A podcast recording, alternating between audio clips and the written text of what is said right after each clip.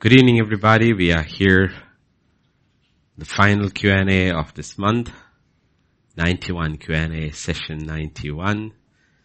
And tomorrow is the final day of this month. Thank God we have five Sundays. We need to gather even more as the days come to an end. So that Lord's coming gets closer. So this evening we have the joy of being with you, all the online audience.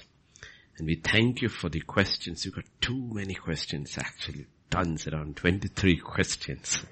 I guess we'll be able to handle five or six or seven maximum, but we got questions piled up. But we thank you for all the questions you send. So this evening before we begin, we'd ask the Lord to help us. Because He said without Him we can do nothing. And it is true. Especially in the kingdom of God, it's impossible to do anything without Him. So Pastor Vidya, would you lead us in prayer? Father, we just want to pray once again, oh Lord, that you would give us the spirit of wisdom and revelation. Father, even as we, Lord, uh, go through this entire session, Father, that Lord, you would grant us the wisdom and Lord, the anointing to be able to look at these questions and Lord, that you would answer these questions, Lord, and also answer the questioner, oh Lord Jesus. Father, that you would make every answer relevant to all of us through whatever situation that we are going through, O Lord Father. We thank you, Father, for this time once again. We plead the blood of Jesus over ourselves and then over all of us here in, in this, in this place and all of those who are joined together with us in, online and those who will watch us over the coming days. I pray, Father, that Lord, that you would bless this session and Lord, multiply it, O Lord Jesus. And Lord, you, Father, you would, Lord Father, take over, O Lord Jesus. Thank you once again for all these days that you've given to us, every opportunity that you've given to us, O Lord Father. We thank you. We pray praise you once again. Let's come with this entire session into your hands. Be with us and guide us. We praise you. We worship you. For in Jesus' mighty name we pray. Amen. Amen. Amen. Amen. Pastor, we'll start with question number one today. Uh, this has uh, been there for a while. Okay. Uh, various scriptures, uh, beginning from Isaiah 43 verses 18 and 19, Philippians 3.12, and Luke's Gospel chapter 9 and verse, verse 62, through which God says not to dwell on the past, not to look back. If someone is not completely healed of the wounds and the trauma of the past, can they still put the past behind and look forward? Or, or rather, how do they put their past behind and look forward? Obviously, you have to look at two parts of it. Okay. One is, uh, whether you're healed or not, you still have to look forward. Because time doesn't wait for you. Hmm. Your future is not on a hold. I mean, whether you like it or not, tomorrow will be Sunday. and it will come. and you have to face it tomorrow. And day after tomorrow, another month begins. Okay, so you have to, everybody, whether they have been healed of their past or not, is facing their tomorrow. Only thing is that if you're healed of your past, you are able to face it better. Hmm. Better. That's the whole thing. So first, let's coming to the healing part of it. Luke chapter 4 and verse 18. Okay, Jesus first. First remember, hmm. He is the healer. The Spirit of the Lord is upon me because He has anointed me to preach the gospel to the poor. He has sent me to heal the brokenhearted. Okay. Remember, in the gospel, the gospel, Paul says, is why are we not ashamed of the gospel? The reason we are not ashamed of the gospel is because it's the power of God. Amen. Mm. Okay. Is anybody sitting here ashamed of electricity? No. Nobody's ashamed of, I mean, no, I mean, we, we like it, we love proud it. it. We're proud of it, you know? And, uh, no, the transition and how we have changed in different kinds of, uh, uh, what you call this, uh, filaments and I mean, all kinds now. Everybody is into LED, mm-hmm. you know, and we, we are very, I mean, we, we love, we like it. Okay. So if you look at it, it's much more. We are not ashamed of the gospel because it's the power of God unto salvation. Salvation in God's sight is total. It is complete. We can be completely saved of every effect of sin. Okay? And that's with which Jesus came. He preached the gospel and he said, the Spirit of the Lord has anointed me for what? To heal. He has sent me to heal the brokenhearted. So the first thing you need to realize is, it doesn't matter what you have gone through. There is healing. Hmm. There is healing available where yes. you can, you can be healed completely. Nothing. If you put anything that you cannot come out of it, that means the gospel is not complete. Hmm. That whatever you went through is too big for God to handle. So never look at anything in your life, whatever happened in the past, what others did to you or you did to others, it does not matter. There is nothing in life which God cannot, the, the, the, the cross did not handle. The price was paid on the cross. When Jesus said it is finished, it was paid in full. full. Okay, that's what it matters. It paid, in full. Mm. Now the practical application of this, how does it work? Mm. You turn to the Gospel according. We know very familiar verses, but we go to Matthew and uh, chapter 6 and verse 12 and verse 14. Forgive us our debts as we forgive our debtors. Mm. Verse 14. He repeats this. If you forgive men their trespasses, your heavenly father will also forgive you. And verse 15. But if you do not, if you do not forgive men their trespasses, neither will your father forgive your trespasses. Now we know. One of the reasons, which is not to make anybody feel guilty. One of the reasons people are not healed of their past is uh, they are victims, genuine victims, but they they refuse to forgive the people who did evil to them. Mm. Okay, and therefore they themselves block God's healing from coming into our lives. The Bible says, if you do not forgive men their trespasses, neither will your father forgive your trespasses. Now why would God be so? He says it's because all have sinned. Okay, and I gave you mercy, free mercy. For your mercy, which was free for you, you have to look at what yours, my son, had to go through. Hmm. We look at that, God says, and I forgave you. I forgave you of what you did to my son. I forgave you. Why did my son have to go through? Because man sinned. Okay, so in that, that is all the parables of Jesus talking about that servant whose master forgave him, let us say of a million dollars, and then he puts his servant who owed him hundred dollars and put him in prison. Okay, so forgive, unforgiveness traps you. Unforgiveness traps you. It stops you from being healed from the wounds of the past. The healing power of God is restricted by, by you yourself And one of the major reasons of people not being healed, one of the major reasons is uh, unforgiveness.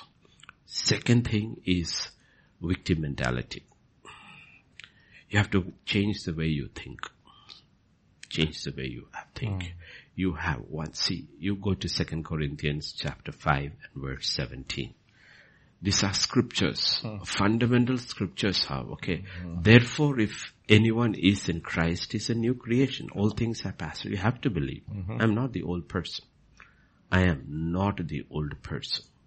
You have one of the most powerful people you see two people and both are women.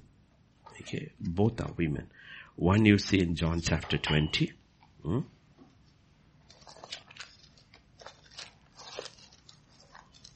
Okay.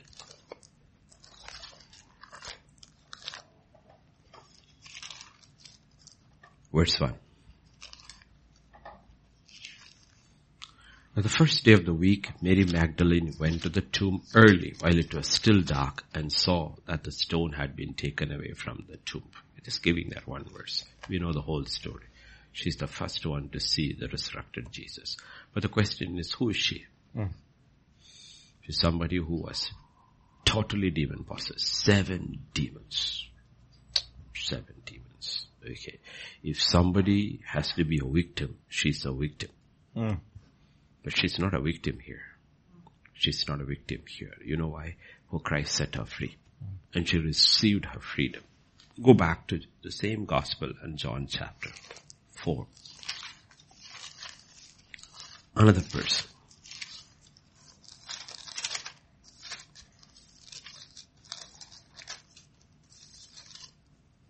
Verse 28 and 29. The woman then left her water pot, went her way into the city and said to the men, come, yeah, 29, come and see a man who told me all things that I ever did. Could this be the Christ? Look at this. Somebody who's been healed, who's been set free. I mean, who'd want to talk about your past? Wow. Mm. He's talking about a past. Mm-hmm. He's got a very unsavory past unsavory past. And she's not ashamed of her past at all. Okay, this is what the liberty of the gospel, what Christ actually does in us. One, with forgiveness, He takes your shame away. And He takes your condemnation away. That's what the Bible says. There is no condemnation for those who are in Christ. There is no shame. And He heals you of your wounds. Mm. Heals you of your wounds. Then we look to the, the major figure over there. Go to the um, the sorry Philippians chapter three and verse 13 mm-hmm. and 14. Yes. 3. Brethren, I do not count myself to have apprehended, but one thing I do, forgetting those things which are behind and reaching forward to those things which are ahead.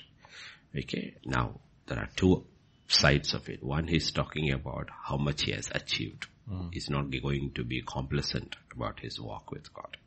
The other side is if you look into this man's past. Past, yep. Mm. This man's past, especially connected with the church, not with the world. With the world, he's blameless.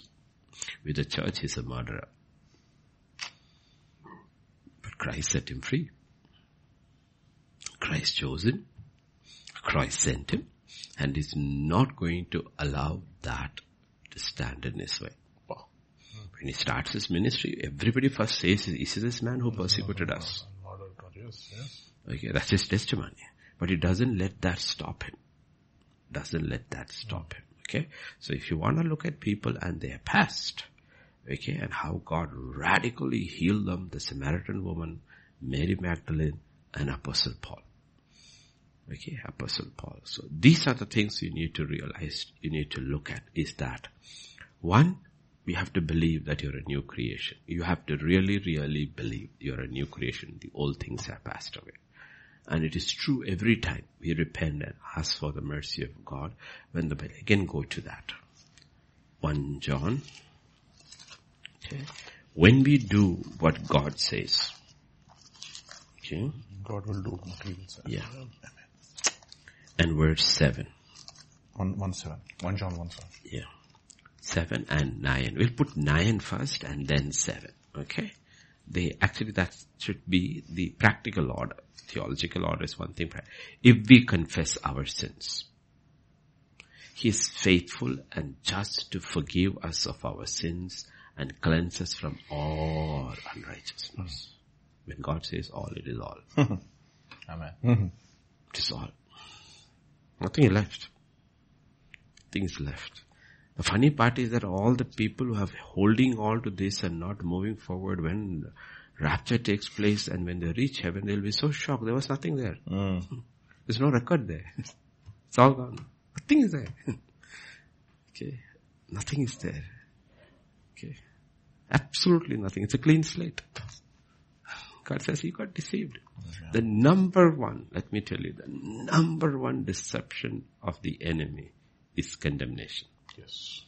The number one deception of the enemy with the people of God is condemnation. People live under condemnation. And once you live under condemnation, you know, it's like trying to run a race with a sack full of stones on your back. They're not able to go forward because condemnation has got to do with your past something, the things you did in the past. It should never define you because God says it is not there. It's not there. That is why the danger of going back to the law. You ran so well. Who hindered you? You know who hindered you? The law. The law only brings condemnation. That's the job of the law. The law, the job of the law is to bring condemnation. What does the public prosecutor do? He condemns you. Before every judge, session judge, higher judge, high court, he only condemns you. He has nothing good to say about you. That's the job of the law. And God says, don't ever go back to the law. Because it will hinder you. You will never be able to walk with God. Walk in grace. Walk in truth. Okay, that's the difference. So when going back to that question, if you have the question over there, remember, believe scripture. Okay, you can be healed completely. You can be healed. He's able okay. to save to the uttermost. Uttermost. Yes. One of the things you need to do, practical things you need to do is that you cannot be wounded or hurt other than by people. Okay, other than by people.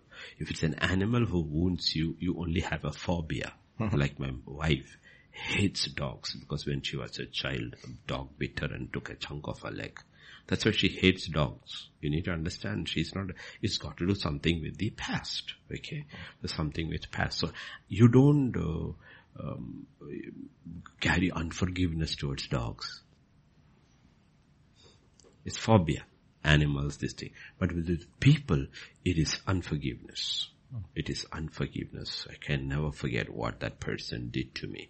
Okay, you should be able to forget. And how do you forget? Every time it comes into your mind, you have to open up your mouth and consciously say, I choose to forgive.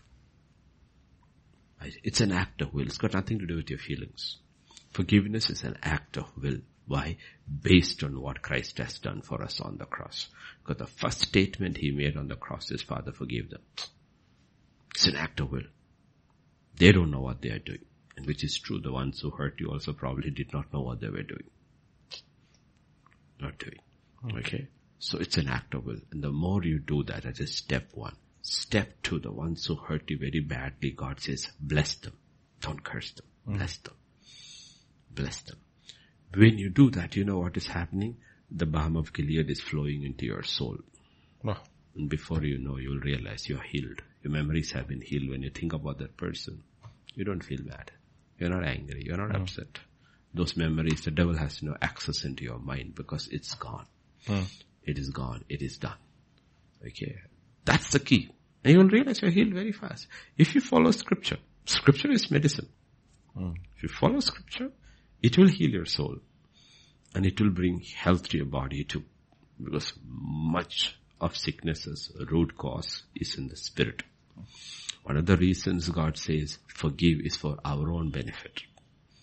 Unforgiveness is one of the cause, condemnation, unforgiveness, anger. These are one of the many major causes of diseases. And you do think he says you can live long, primarily disease free. Okay, you don't have to worry about it. Your immunity is very strong because you are immune to the devil, Amen. Hallelujah. to his ways, methods, thoughts. You are immune to him. That way, your body also will function better. Hallelujah. Yes. Pastor, Yeah. one, one, one corollary to that could be, uh, is, um, there is definitely, uh, trauma is one thing, but people have done. Okay. And regret is what you haven't done. I mean, what you could have done and you haven't done. Now, um, there's a lot of people who live with regret. I mean, I should have done this, this, this, and I didn't do it. And uh, obviously, that is definitely it is under the blood too. But uh, you will see that um, Apostle Paul also, when he has his testimony, he says, "I was a person who persecuted the church," and that kind of also spurs him onto uh, loving God and doing. So, how do you balance uh, a regret? I mean, I mean, of course, you don't feel regret, but then you look at the failures of the past, and then you use that to. thing is that that's where God comes in. Okay, that's where God comes in when He says, you know, but okay, you have regret about your past. You cannot change anything about it, but you can change your future. Hmm. So it's not how you started that matters. It's how you finish that matters. Hmm. In the Bible, the only thing that matters is ultimately how you finish. Your start, your middle is not what matters. Ultimately, how you finish matters. So the question is that at the point of time when you come and you realize you're not going to live with regrets, you are going to go back to God, put it all away, and you're going to sprint. Jacob sprints well. He finishes mm, well. Mm, mm. He finishes well. Paul finishes well. His finish is excellent. Paul's finish is excellent. Jacob's, Paul is somebody who goofed up. Okay, goofed up. Okay. Moses' regret is that he could not enter into the promised land, yes. But he finished well. Amen. Yes. He's finished well. God walked with him to his grave. Okay. God had no other issues with him, only that you did not honor me in front of the people. Okay. So these are people who finished well. So how you deal with regret is that you cannot, regret can lead you to this despair. Despair. Yes, you yes. cannot go into despair. Yes, yes. Okay, you cannot go into despair. You rise up and you fight again. You live to fight another day. Hmm. And, and God is the God who will give it back. Okay, He says, I will give you back the years the locusts have eaten. Those years of failure, regret. Hmm. You know, look at David, how he finished. He finished very well. If the transition was so good in of, I mean, you have to look at the transition from one king to another, Another. looking at the problems he's facing. Amen. Yes. Mm. You don't, that's why God doesn't judge everybody the same way because our situations are different. Mm-hmm, If you look at the problem this man is handling, okay, Mm. self-created problem, but it's still a problem. But the transition, he does it and he keeps his word and keeps God's will in the matter and everything is calm. Everything is come and he's prepared the biggest agenda of the age, the building of the temple. Got it, everybody got the plans, got the material, all the son has to do is execute it. Mm. Everything is done and he goes to bed, goes to sleep in peace. Amen. God, he fulfilled. Okay, so that's what it matters. Otherwise you will live in regret. You will live in regret. There's no regret with the kingdom of God because God will always use you.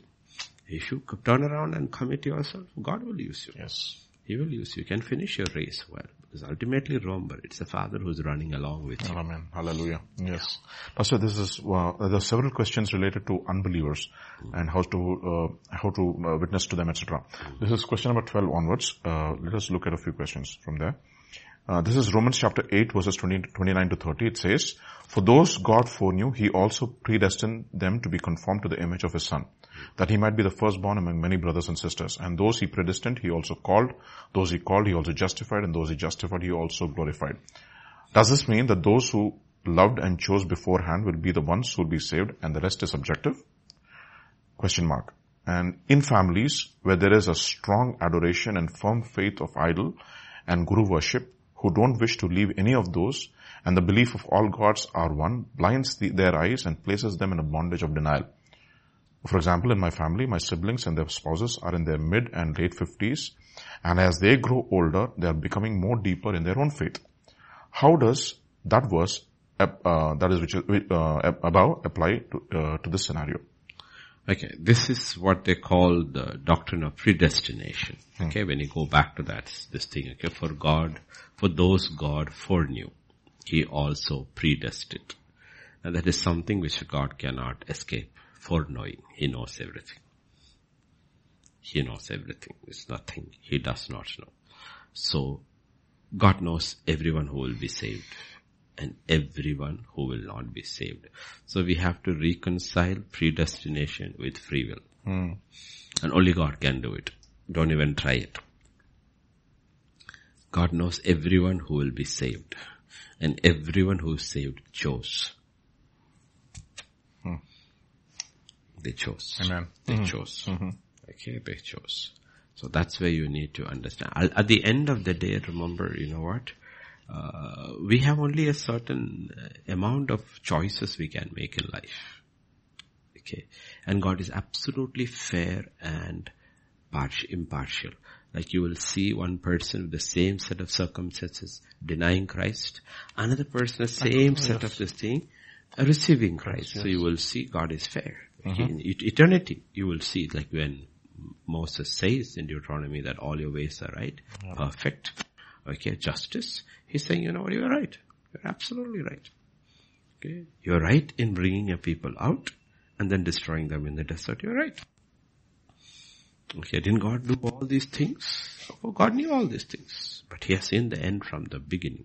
So when you go back to that family over there, okay, family or families over there, these are there, okay, but one of the thing is that any of them can break away from their idol and walk away tomorrow. Any of them can. They choose not to. They choose not to. Now let's go to Romans chapter 1 hmm. and verse 19 onwards. Because, because what may be known of God is manifest in them, for God has shown it to them. For since the creation of the world, his invisible attributes are clearly seen, being understood by the things that are made, hmm. even his eternal power and Godhead, so they are without excuse. One thing God says, you say, you, you don't see God, but you can understand something about God by creation. About creation. Okay, it's, it's, it's, it's very logical. Very logical, okay. When, I mean simple, simple things, you know, people talk about laws of nature. There are no laws of nature. It's not logical. Okay. Think about logically. Think logically. Are there any laws in a country without lawmakers behind it? No. No. Think about law. You cannot have a law without a lawmaker behind it. Yes. Okay. So when you talk about laws of nature, it is foolishness. It's not laws of nature. It is God's ordained laws. Everything in creation works according to certain laws established by a person. By a person. There is a lawgiver behind it. So God says, look at the sun. Simple man. Simple man. He looks at the sun. Let's forget science. Simple man. Mm-hmm. The illiterate man looks at the sun. He gets in the morning. He worships the sun. The sun goes down. Doesn't respond to his worship. Does nothing. Goes down. Next day, I mean, never in his entire life has the sun stood still. The sun itself is a slave to the law established. Mm-hmm. Okay. So look at all these. So behind it, that's what God is saying. You look at it, you must be, something must be wrong with you if you're worshipping these creator things. Okay, you're worshipping these creator things. There must be something wrong with you. Idolatry.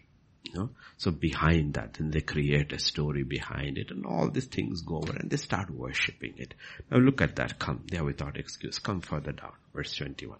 Because although they knew God, mm-hmm. they did not glorify Him as, As God. God. Mm. Nor were they thankful. Two things. One, they did not glorify God.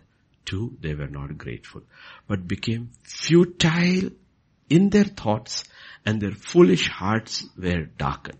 Professing to be wise, they actually became fools. Meaning if you look at religion, behind the religious, this thing behind every one of these gods, oh, so much wisdom is there. But they're fools. God said they're fools. The number of volumes written about each of these gods in pagan literature. He said they're fools. What a waste of time, energy, foolish people. And then look at it, how the degradation comes. Change the glory of the incorruptible God into an image. Okay? Now you need to realize there is a natural breakdown. Okay? When you fall, nobody falls up. You fall down. Yes. So when there is a falling away, how does it happen? First, Man. the image of a corruptible man. Second, birds. Third, four-footed animals. Fourth, Creeping. creeping things. That is how it goes. First the image of man. Then you go to the image of birds. And then four-footed. Finally end up worshipping uh, snakes and all those stuff. It goes down. It's a, this thing. While there is a spiritually they are going down, there is a corresponding falling down in their behavior hmm. also. What happens? God gave them up to uncleanness. Hmm. In the lust of their hearts to dishonor their bodies among themselves. So you will see in all these pagan religions, Greek or Roman, let's use Greek and Roman for safety sakes, or Babylonian or Egyptian, temples all became places of sexual immorality. Prostitution, um, homosexuality, lesbianism, all these practices over there. Okay. You need to realize, you know how it happened? It happened when you change the glory of the incorruptible God. Hmm. It happens over there. Just because you do not practice it hmm, doesn't does not mean that is not the practice. Yes, yes, yes. is not the practice. When did all these things were banned? When Christianity came. Yes, yes. Christianity was a major force, not Judaism. Judaism was not a proselytizing hmm, religion. yeah. Christianity was the major reforming force around the world. When Christianity came in, it started banning these things. It started getting into the system of the law. Even the law of this land. If you look at the ethos, is so much is Christian. Yes. It's Christian. Okay, otherwise you ask this question, why do you ban uh, child marriage? Why did you ban? Why is it still banned? Why is that even if you report now a 15 year old girl is getting married, the police will come? Why would you go? Why would you do that? What's there in your religion that stops a 15 year old girl from marrying? Nothing. Why did you stop it? The influence of Christianity. Child abuse. What stops your religion from stopping child abuse? Nothing. Okay. You need to realize the influence of Christianity, it was very powerful. Judeo-Christianity influence was very, very powerful. And therefore these things have been banned. And when that influence starts waning, those things starts coming back. Homosexuality is legalized, Mm-hmm. you know, gay marriage is legalized. Next you will see, you know what they will do? Just wait. They will bring down the age of consensual sex. Bring it down, bring it down. Like voting age, they will bring it down, bring it down. They will say, no, no, um, kids are maturing very early now. They know much better. They will bring it down. They will, because this is what it was in the Roman and the Greek age and all it was there. Nobody even bothered about child sex and all. It was all common. Nothing bothered. They will bring it down. They will bring it down. So when this influence moves out, basically the Spirit of God moving out because the church is also losing its influence. Okay, losing its influence. What happens? You will see a change in laws too. okay, so that's basically what happens. Okay, just because there are some people who are righteous in a particular religion, that does not mean that that religion brings righteousness. Yes. Yeah. It does not. Hmm. It does not. Because righteousness cannot come by the law. Ultimately, you'll go into idolatry. Where your religion becomes your idol. Check, yeah. Islam has no idols, but Islam itself is the idol. Yes. Islam itself is an idol. Most powerful idol in Islam is Islam. Is the religion. That will do anything in the name of religion. Okay, so you need to realize idolatry is very powerful. It's very, very powerful. And you will create an idol. Where there is no idol, you will create communism is an idol. The state is God. Hmm. The state is God. The state is worshipped in communism. The state is worshipped. It is, it is like, uh, who said I forgot. It's impossible for man not to worship because man was created to worship. Augustine. will worship. Augustine. Yeah. Man will worship because he was created to worship.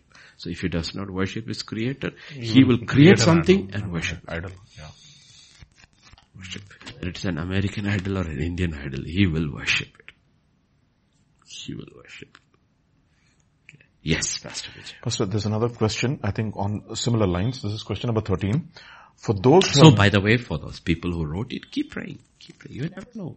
Can be an, an, an encounter that can happen. What ways God will encounter. Our job is to pray. Yeah. Never say that, oh, that one is not predestined to be saved. No. That's That's why God has never told us anybody who's saved and who, because then we will sit and say, okay, that one, that one, that one, that's all. That's all. Okay. You should be like a politician soliciting votes. Go to everybody. Okay. You never know who will vote for you. Hallelujah. You never know who will believe, who will, the most unlikely person, you know, sometimes just believes. Yes. Pastor, that- that's again, question number 13 is a, is a continuation, if I'm right for this. For those who have uh, never heard about Christ. 13, question number 13, uh, Dr. Richard. Yeah. For those who have never heard about Christ, example, tribals or native crowd living in inaccessible zones, how are they judged after death? Is it by their conscience? Okay. The question to answer to that is that uh, the secret things belong to God. That is Deuteronomy 29, 29. 29, 29. 29. Okay, the secret things. Okay, Romans 29. Don't worry about things 29, 29. which are too big for us. Okay, be like, uh, be like uh, David. Okay, I will give you to that, that verse also. The secret things belong to the Lord our God, but those things which are revealed belong to us and to our children forever, that we may do all the words of this law. Okay, the simple thing is, the secret things belong to God. So we don't know. God hasn't told us everything. Then the simple thing is that when it comes to things which are too big for us, I think it's Psalm 131. Yeah, 131. Okay? I do not concern with Yeah, yeah. No, I don't. 131. Yes.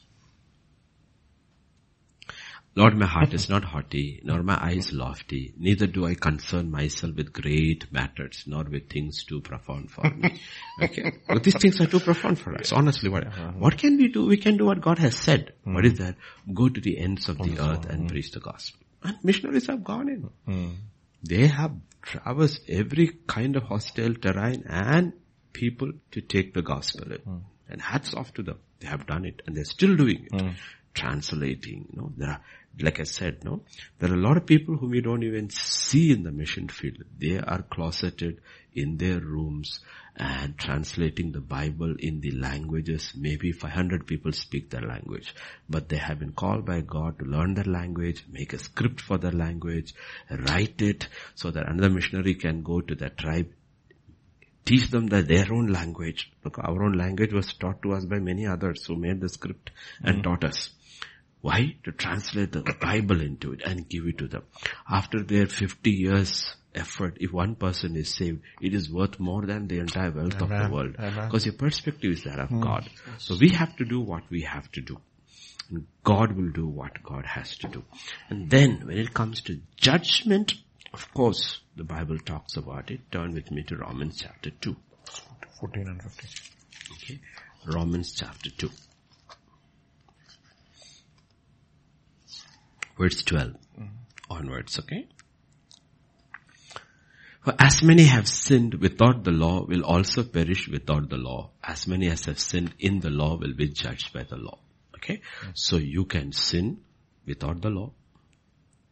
You can sin within the law. Okay. God told Israel, thou shalt not kill. Hmm. Is it a sin? Yes. A Gentile kills a Gentile. He doesn't have that law. But is it still, still sin? Yes. Still sin. Okay. But what happens? For not the hearers of the law are just in the sight of God, but the doers of the law will be justified. Now come, we'll see. For when the Gentiles who do not have the law by nature do the things in the law, these although not having the law are a law to themselves. What does it mean? What nature are you talking about? The nature of God in them when they ate from the, he was first, they were made in the image of, Of God. God. They fell, but the image is still there. Second, when Adam ate from the tree of good and evil, Yeah, good. good and evil, mm-hmm. okay, that is still there in them. Mm-hmm. Yes. So they have something which is called, a conscience may be a warped, but the conscience is still there. Conscience is still there. And you know what? Although not having the codified law like the Mosaic law, they are a law to themselves. Okay. Now you go into any culture, any culture, any culture, doesn't matter whether they haven't heard the gospel at all. You go to the culture, you will find that stealing is wrong. Yeah. You will never find a culture in the world where stealing is celebrated. Even in the American Indian tribes. If you steal from your own tribe, it's a crime. But if you steal from another tribe, their hearts and bring, you are a champion. But not from your tribe. Mm-hmm. Okay. If a king with his soldiers go to war mm. and kill the soul people and steal their wives and bring over here, it is okay. But if you kill your own people and steal their wives, you are a criminal. Mm-hmm. So there is, there is this thing there, okay, there is, in their mind there is. And God says, you know what, although not having the law are a law to themselves. And mm-hmm. verse 15 who show the work of the law written in their hearts, their conscience also bearing witness and between themselves their thoughts accusing or else Excuse me. excusing them. So there is a law. There is a law telling them what to do, what is right, what is wrong. I do not know what their judgment will be. That's not none of my business. That is God's business. I don't want to sit in his chair. It's too big and too hot. Let him handle it. But how, our job is to reach the gospel. But ultimately everybody will be judged. Everybody. And the judgment will be absolutely righteous. Abs- absolutely righteous. Okay, absolutely righteous. Because the easiest way is what God has shown. Come through my son. Hmm. You want you to, you want the law to judge you? Do you want your conscience to judge you? Wow. Both will condemn you. Both will condemn you. Do you want your conscience to judge you? I don't want my conscience to judge me. no way. I don't want the law to judge me. I just want a free pass through Christ. Hallelujah. Thank you, Lord. You don't even want your conscience to judge you. Okay, so that's what the Bible is talking about. Okay, so what is the simplest thing? God says, preach the gospel, go, and don't worry about them. I'll handle them. I'll handle them. Hallelujah. The time comes, I will, I will, by their conscience, yes. How will they be judged? Yeah, by the Um, the Bible says, by their conscience. The conscience is going to excuse them or accuse Yeah, them. it will either Actually, it's, it's going to be again on that day. 16th also is very nice. Mm, 16, 16th, to- so 24, 16 is a, in the, in the Yeah, day. yeah, that's what I meant. In the day when God will judge the secrets of men by Jesus Christ according, to, my gospel. Even they will be judged by Jesus Hallelujah. according to my gospel. What a man to make the gospel his own, no? my gospel. My gospel. too much it is. So much. All. So if anybody had regrets about the past and overcame it, it is this man. Hallelujah. Amazing. Hmm. From the law to my gospel. In that day when God will judge the secrets of men by Jesus Christ. He will judge. No, because the secret is of a conscience. You cannot escape your conscience. Cannot escape your. Though religion offers you many kind of ways out, like Catholicism offers you purgatory to clean your conscience and There is no purgatory. Pastor, I think uh, this has just came uh, right now. Uh, a similar question based on the same lines, uh, practical as to how to uh, witness. We have relatives or friends who are not believers. Okay. Sometimes they invite us to some of their ceremonies where they worship their gods. How do we handle the situation? Sometimes it's unavo- unavoidable, sometimes pressure from somebody in authority like husband or wife or parents for a child. So how do we handle these situations? One, you have to be wise. Okay, you have to be very, very wise. Okay, let me, let me go give you scripture. Okay, let me give, go to First Peter chapter 3 verse 15, the principle behind it, and Second Timothy 2, 24 to 26, 3, 15. Sanctify the Lord God in your hearts. Always be ready to give a defense to everyone who asks you a reason for the hope that is in you with meekness and fear. So whenever you deal with these kind of, if you can send the question to uh, Sammy, Yeah, may- he may be able to put it up so that the world can, because they may not have heard it properly. Okay. First thing is that whenever you're dealing with unpleasant situations like that, be meek. Don't be hostile. Be meek. Because we live around, I live, I guess you also, we live around people who don't believe in what we believe. Okay, so first thing is meekness. Meekness is important. And the fear of God. Because what is that we want to? We want to win them over to Christ. Hmm. Okay, when Jesus came, He came in meekness. It's His meekness that wins us over, not His hostility. Hmm. Then you go to Second Timothy. Yeah. Which did I give you? Yeah, Second Timothy chapter 2, 24 to 26. Okay, 24. A servant of the Lord, we are all servants of the Lord. It's a hmm. specific of us called to full time, but all of us hmm. are. Must not quarrel. Hmm. But be gentle to all, able to teach, patient, in humility correcting those who are in opposition. If God perhaps will grant them repentance so that they may know the truth. Okay? So I think I gave you 26 also. Also Yeah, 26 26. Okay? That they may come to their senses and escape the snare of the devil having been taken captive by him to do his will. Okay? So you have to do it very, very wisely, gently, with meekness. Okay. Now, if it is in your own family, what will you do? Okay. You will, you have to tell them, no? Uh, uncle or auntie, I just want you to read this for me. Take them to Exodus 20 and get them to read the first couple of commands. And you say, I believe in this. What do you want me to do? Put the onus on them. What do you want me to do? This is what I believe. If you were in my place, would you do this? And they will look at it and they will say, do it very meekly. They will say, you know what? I won't do it. I'll leave it. I won't do it. I understand. No, I'm not disrespecting you. I'm honoring my God. I'm not disrespecting you. I'm honoring my God. I, no, that's, that's what, let, us look at that hmm. meekness part of it. Go to Daniel chapter 1. Chapter 1. Mm-hmm.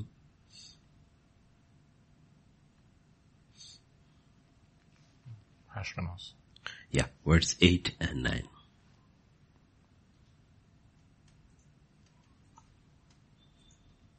8 onwards. Daniel purposed in his heart he would not defile himself with a portion of the king's delicacies, nor with the wine which he drank. Therefore he requested. He requested. Okay. Meek. Of the chief of the eunuchs that he might not defile himself. Verse 9. God worked. God brought Daniel into the favor and the goodwill of the chief of the eunuchs. Mm. Verse 10. Okay. Yeah, keep going. Yeah. The chief of the eunuchs said to Daniel, I fear my lord the king who has appointed your food and drink. For why should he see your faces looking worse than the young men who are your age? Then you would endanger my head before the king. Mm. Why are you putting me into this trouble, yar? okay. Look at what Daniel said. Daniel said to the steward whom the chief had said, says, please test your servants for ten days. Let them give us vegetables to eat and water to drink. Okay. Let our appearance be examined before you and the appearance of the young men who eat the portions of the king's delicacies as you see fit so that you deal with your servant. So he consented with them in this matter, tested them for 10 days. And at the end of 10 days, their features appeared better and fatter in the flesh than all the young men. You know what? He's so meek and he's so kind and he's so gentle. He says, you know what? I don't want to put your life into. Okay? Let us be between us this quiet. Okay. Ten days you test it out. See, I believe in my God. My God is real. After ten days, if you look worse than the others, I will eat. But if there is no problem with us, then help us. This continue with this diet. Okay? Continue with this diet. That is where meekness comes. Hallelujah. Mm. That is where meekness mm. comes. Okay? And that's what all God is saying. We have people all over. We don't, we don't, you see, we have neighbors all around us. We have neighbors. And our neighbors are all non-Christians, except for one family which is Catholic, non-Christians. And every Christmas they wait for the hamper, which my wife will give.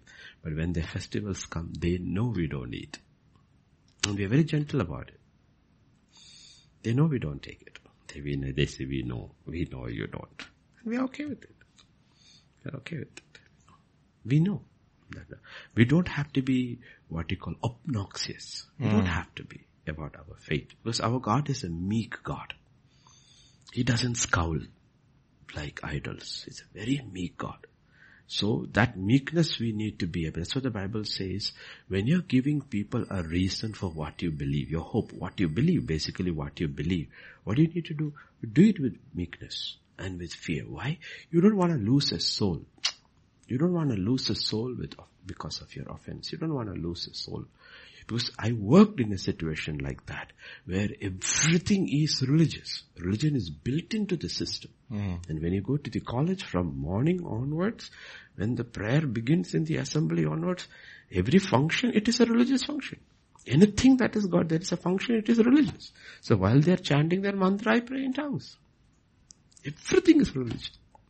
Whatever is part of their religion, this thing, I do not partake. But I'm in the system. Daniel is in the system.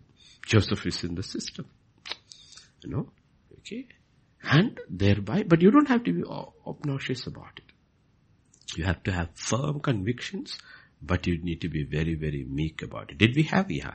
Know sometimes pressure from somebody, not thought like a husband or a wife or parents for a child. How do we handle the situation is that one of the things which I always tell people is that you have a choice. Okay. Let you, what you do is that, let us say a wedding. Wedding has two parts. One is the wedding, the other is the reception. And if it's unavoidable, go for the reception. Go for the reception.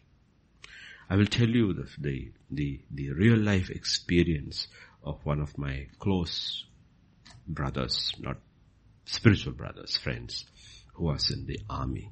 In the army, you need to realize you escape nothing. It is sarvadharma. Okay, you have to. And he is very senior officer, commandant. Commandant cannot escape. Diwali is coming. Puja is coming. He has to go.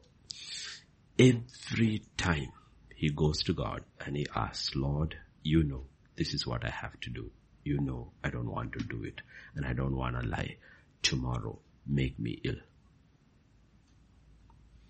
And he would be running a high fever that day. His two IC goes on his behalf and he's genuinely ill. He's not even faking it. Hmm. Genuinely, every time he did it, he would say to the Lord, make me ill so that I don't have to lie and I don't have to go. And he's bedridden, his device he goes, does it, and he comes back. He stays at home. So you, there's always a way out. There is always a way out. You know, God will give you the wisdom. The Holy Spirit will lead you what to do. Only thing is that uh, Daniel 1.8. This is the key. The key is this. That is where it begins. The problem is people do not have strong convictions. Convictions, yes. That is the thing. problem okay. Daniel 1.8 says, Daniel purposed in, In his, his heart, heart. I will not defile 1.8. I will not defile myself. Then one it. Okay. That is a conviction you need to have. Once you have the conviction, God will help you. When you don't have convictions, then it is like a seesaw. Some days you have conviction, some days you don't have conviction, and you also get mad and angry and obnoxious and your testimony is gone. Everything is gone. Okay, you need to have very, very strong convictions with meekness and fear. Because you're working out your salvation with fear and trembling. What is the fear and trembling with others? I don't want to lose somebody. soul, yes. I should not be the Stumbling reason, block, yeah. stumbling block, especially when dealing with Gentiles. I don't want to be the reason that somebody did not believe in Jesus Christ. They need to know that I am different. One, they need to know my God is different. And that's what he gives the challenge to the eunuchs. You know what? Check us after 10 days. I believe in my God. Check after 10 days. That's how you handle it. Always trust God, but have firm convictions. Pastor, should we look at question number 15? Um, and this is, well, I think from today's Yeah. teaching. Why did Christ have to be born of a virgin? Romans chapter 1 verse 17. Mm. There is no condemnation for those who are in Christ Jesus because he took the sin, the iniquity and the transgression. He took it on the cross. So when we go to the cross and confess, we are forgiven. So, so is there no condemnation? Please correct me, pastor. Also educate us on a simple message about salvation. Why did Christ have to be born of a virgin? One, two sides of it. One, it was prophesied. Prophesied, yes. It is scripture.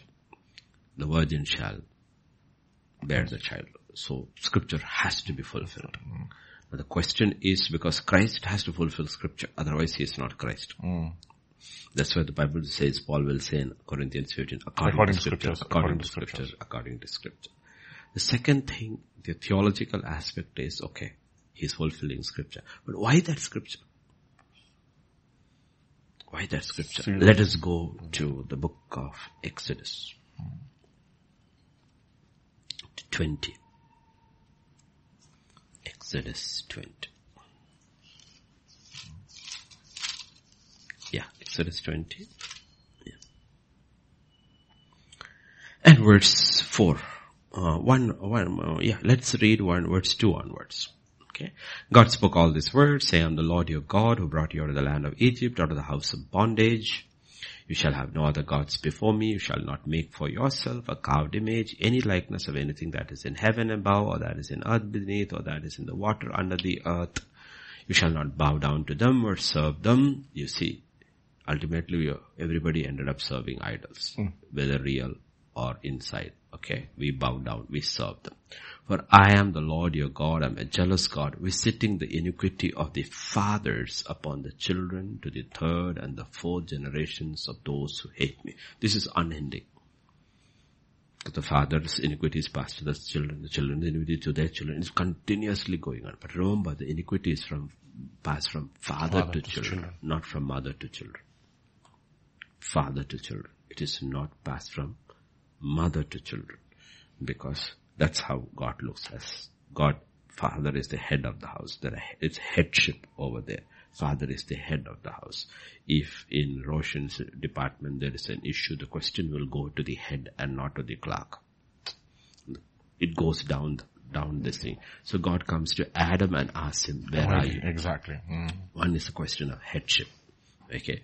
The second is that you, you go to Leviticus I think it's 17. Leviticus 17 and verse 11. For the life of the flesh is in the blood and I have given it to you upon the altar to make atonement for your souls for it is the blood that makes atonement for the soul. For where is life? Life is in the blood. So the bloodline is always traced from the father, father. and not from the mother. Am I right? Yes. Dr. Richard, am I right? It's, it's never from the mother. All the children's bloodline is traced from the father, not from the mother. I don't know whether I'm medically correct, but I understand the mother's blood never touches, even though the mother's, the baby is in the mother's womb, her, her blood, the umbilical cord is there, the mother's blood never touches the child. Am I right? I don't know. Huh? Partially, okay, partially right, okay, mm. basically. So you look at it, life is in the blood, mm. and uh, the iniquity is passed. Life or death is passed through the blood. Okay, so it is the father's bloodline that is always counted. Whether it's a boy or a girl, it's the father's. It's not the mother's. Mm. That is why even in every tradition, you, even in Indian tradition, you can marry your mother's side of the mm, family, not, not, your father's side of the family, right? Yes, yes. Right. Your mother's brother's daughter is your supposedly the girl you marry. Okay. Now Jacob is sent to his mother's house. Mm-hmm. Mother's house. Mm. Okay. So you need to understand that is how it works because of the bloodline. So we understand the bloodline. So iniquity is passed down the bloodline. So Jesus has to be born of a virgin. Why? Because the father cannot be man. Mm. Because all men have sinned mm-hmm. and come short of the glory of God. So Jesus has to be born of a woman who has never known man. Okay. So how is Jesus without sin? This is where the Catholic Church went totally wonky by mm-hmm. creating this mm-hmm. immaculate conception. Mm-hmm. because they understood this idea. Mm-hmm. Okay. Because they understood this idea. Mm-hmm. If Jesus is born without sin. of without sin, then Mary has to be without, without sin. sin. Otherwise he will have sin. So they made Mary also into co-redeemer. But it doesn't work like that. Mm-hmm. It doesn't work from the mother, it works from the father. So the problem is if Mary is immaculate, then Mary's father and mother both have to be immaculate. immaculate yes. Then their parents also have to be immaculate. Then all the time you have to have Adam did not sin. to make Mary sinless, you have to go all the way to Adam and make him sinless. but we know Adam sinned. So God says, what complicated logic? My way is the best way. You know what I did? I am the Father. Mm. Jesus was born. That's what the angel says. The Holy Spirit will come upon you. And you look at, it's beautiful, how beautiful you are. When we understand this principle, it's how beautiful it is when you come to Luke chapter one, uh, one and no, verse 35. 34, 35. Okay. Mary said to the angel, how can this be since I do not know I a man? Basically she's saying, I'm a virgin. Hmm. Okay, NIV will say, virgin, I'm, I'm not a man. Okay. The angel answered and said to her, the Holy Spirit will come upon you and the power of the highest will overshadow you. Therefore, also the Holy One who is to be born will be called the Son, of, God Kya baat and not the Son of Man. Okay? Yeah, that's 35. You'll Stay at 35. You know what God is talking about? The one who will be born of you will be holy, without sin. He'll be without iniquity, no sin. And he will be called the Son of God. That is why the virgin birth is so important. If it is not a virgin birth, then there's always this doubt. His father was man. His father is not man. His father is God. And sin is tracked. Iniquity is passed on from father to children. There is no sin in him hmm. because his father is holy. Therefore he is holy. That is why salvation demands a new birth. Mm-hmm. We are born of the Spirit of God Amen. Mm-hmm. born again of the Spirit of God. Then what happens is we too are born again without sin, hmm. without iniquity. We are born of flesh. Flesh gives birth to flesh. Our parents sin. We were born in sin, shaped in iniquity. Mm, but we are born again without sin. Without sin. So that is why it is so important that the virgin birth is very, very important. That is how it is tracked. So mm. virgin birth is simple. You cannot take the virgin birth out. You take the virgin birth out, Christianity collapses. These are fundamental to our faith. But immaculate conception is a false doctrine. Oh, there is a problem because one, they don't understand how iniquity is passed down. Second, if she is immaculate, to make her immaculate, then uh, you have to make her parents immaculate. Then her parents immaculate, all the way you have to go up to Adam. Then there was no fall. Okay, so it doesn't work that way. Yes, come to the second question, second part of the question. Okay, Romans 1.17. I didn't get that. That is that, uh, it says, uh, the just shall live by faith. Yeah, there shall. Okay. There is no condemnation for those who are in Christ Jesus because uh, He took the sin, the iniquity, transgression. He took it on the cross. So when we go to the cross and confess, we are forgiven. So there is no, please correct me. Yes, there is no condemnation. But to live a life of condemnation free, you have to continue to walk by faith. Basically, you are saved by faith. You have to live, by, by faith. faith. The only way you will live without condemnation is to live by faith, which involves repentance, the same process, repentance and confession and the blood of Jesus cleanses you of all unrighteous, that process. You go to Romans 8 and verse 1. It will tell you that is the way you live without condemnation. Not NIV. NIV has taken that off. Okay. Therefore there is now no condemnation. 8, 8 1, 8 1 Eight and one NKJV. and two. NKJV. There, there is therefore now no condemnation to those who are in Christ Jesus. Who, who do not walk according to the flesh. If you walk according to the flesh, you are under the law. Hmm. The law is made of the flesh. The law will always bring condemnation. But if you walk according to the spirit, you are not under condemnation.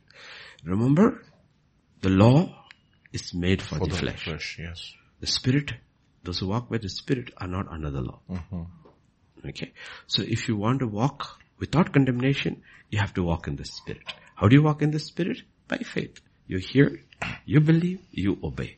And when you fall, again you hear from the spirit who convicts you. You go back to the same process, repent, the blood of Jesus confess, the blood of Jesus confess. It's all part of from hearing from the spirit. Only not only in obedience. Also when you disobey, the way back is also the way back of the spirit. You do it, the blood of Jesus continuously cleanses you mm. and you walk with God, you have fellowship with one another. You know what? There is no condemnation. Mm. There is no condemnation. On the other hand, if you hear from God and you refuse to obey Him, you'll walk into condemnation. The condemnation lies heavy on you. God says, you brought the Lord on you. I've told you the way out. You're not just doing it. That is what is happening to basically uh, Old Testament man living in the New Testament age. David is under condemnation. Where everything is okay outwardly. He's living under condemnation. As soon as he repents, the condemnation is lifted Consequences follow, but no condemnation. Yes, the next question. Actually, the same uh, same part he says uh, he says when we cleanse ourselves with the blood, the word can be Psalm 51. What else do you Yeah, mean? let's ha- have the question on there. Actually, 15 only. 15, yeah. Second part, yeah. Actually, uh, 16 तो दे- uh, लेके उसके बाद we can go back to 15 again. ठीक है?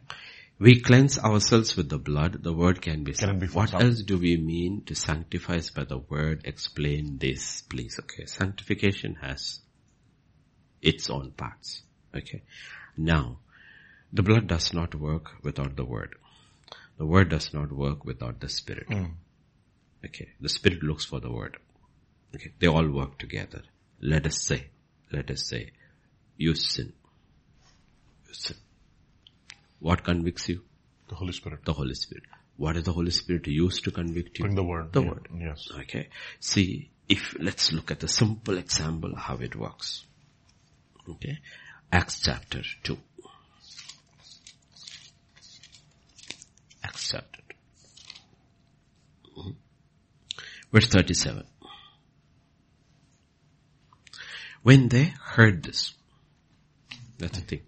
They heard this. They heard the If they hadn't heard, They would not have been cut. into they were cut. Mhm. Okay. You see, the word is the sword of the spirit. The spirit needs the sword to cut. That is the word. That's why it is called the sword of the spirit. Mm, mm. Okay. So the first thing that comes like, let us say this morning's message or tomorrow's message.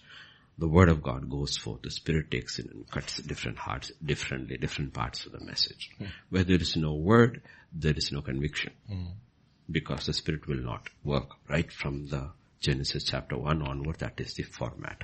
So the word goes, whether you are reading, you are listening, or in a church, whatever settings, the word comes, the spirit cuts, then you have a choice. What are you going to do? And they said, what shall we do? What shall we do? And the answer is confess. Repent, confess. What does the blood do? The blood shall cleanse, Cleanse you. you. Okay, that's what the Bible says in 1 John. You confess the blood of Jesus shall cleanse you of all unrighteousness. So that is how sanctification works. So if you look in this sanctification, all these three work together in sanctification. The word of God is sanctifying you. The blood of Of Jesus, Jesus is sanctifying. you. The Spirit of God is sanctifying. yes. And the Bible talks about all, All three, three, all yes, three yes, about sanctification. yes. But the fact of the matter is they work together. Absolutely. They work together. Mm. It's not one is working on its own. No. The word is working, the spirit is working, the blood is working, they work together. And you know what happens? You come out of condemnation. That is how it works. Hmm. The word, without the word, there is no conviction. Hmm. The spirit cannot convict you, will not convict you without the word. So every place you can go through the entire book of Acts, every place, every time people got saved, it is written, they heard. The word of okay, yes. They heard. They heard. Is it in Cornelius' house or every place, you will see they heard. And when they heard, the Spirit convicted one way or other. Either they enraged, gnashed their teeth, or they repented.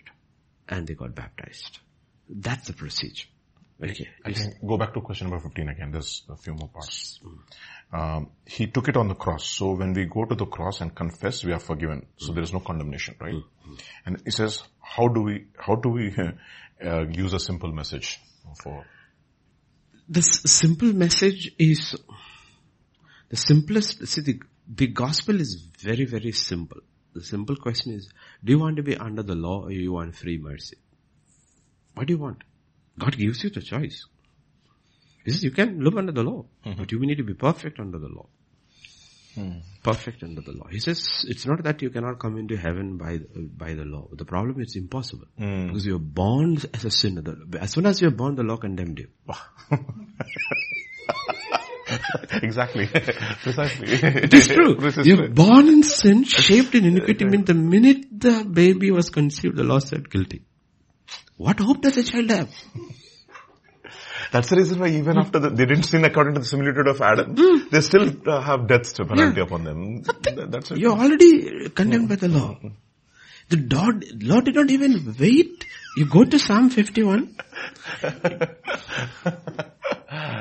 I think it's verse 5 verse. Shaped in iniquity. Yeah. Five, seven, five, God? five, five, 50 or five, five. Okay. Behold was brought forth in iniquity. In sin my mother conceived me. That's it. Meaning Lord did not even wait for delivery. Conception. In conception, okay, conception. Now the, the uh, pro-life, pro-choice group should not take this and run, okay, we are killing all the sinners. they shouldn't run with Biden and Pelosi and Pope Francis shouldn't feel very happy about, ah, now we got, now we got one verse to support abortion. No, you are wrong. Okay, that's not what it means. Okay, okay. In sin, my mother conceived me. We were born in sin. Meaning under the law, we are already dead. Hmm. Under the law, we were already dead. Okay. So, there's no hope for us. The simple gospel is there's no hope for any man. Hmm. Any man. There's no hope for any man except through Christ. Okay. That is why, that is why the difference uh, between religion and uh, with uh, Christ.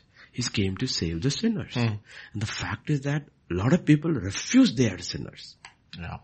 Exactly. Refuse they are sinners. But the fact is they are all sinners. Everybody is a sinner. By birth they are sinners. By thought they are sinners. By words they are sinners. By acts they are sinners. The problem is they are always comparing. Ah. Because when we were in university and all, we met very righteous people. It was so difficult. Then you have to ask them, okay, you say you are not a sinner. Let me ask you this question. Has every thought in your life been right? Every word from your mouth been light. Every act been light. Okay. Then they start, no? Others are also doing it. Okay, then they start. But that is, you go to James 2.10, if I'm right. yes. If you break Right, one part of the law. Hmm. Yeah, 2.10. Yeah. This is the Yes, issue about, exactly. no? whoever shall keep the whole law, yet stumble in one point is guilty of all. All. Look at, um, simple example is Aryan. Aryan spent 22 days in jail over one very weird clause in the act. Did he have possession? No. Did he consume? No. Was his urine tested? No. Then, I don't know how else they would, they brought something and they locked him up. See, when they remanded him, they had not checked his phones. They sent it for forensic evidence. So when they arrested him and locked him up, they cannot talk about his texts. So they brought one weird kind of this thing and they locked him up for 22 days. I'm not saying he's not guilty. That's not the point. The point is that this is the problem with the law. Hmm. The only way you can escape guiltless from the law is that you have to keep the entire law. In spirit as well. In In spirit. spirit. And in Okay, return. now let us tell you. Hmm. Hmm. Yeah. Exodus 20, to the righteous people. Not to the unrighteous, you are safe. To the righteous. 20. Exodus 20. Okay. Verse 17. Thou shalt not covet. Okay, 20, 17. You shall not covet your neighbor's house. You shall not covet your neighbor's wife. Okay, we'll say I did not. Nor your male servant, his female servant, his ox, nor his donkey, nor anything that is your neighbor's. My question is, did you covet your neighbor's righteousness? I want to be like him. Because to be righteous, you need to be looking up to somebody else, right? Reference point, yeah. Reference point is there. Mm. Did you covet somebody else's mm. righteousness? Mm. You're guilty under the law. Finished.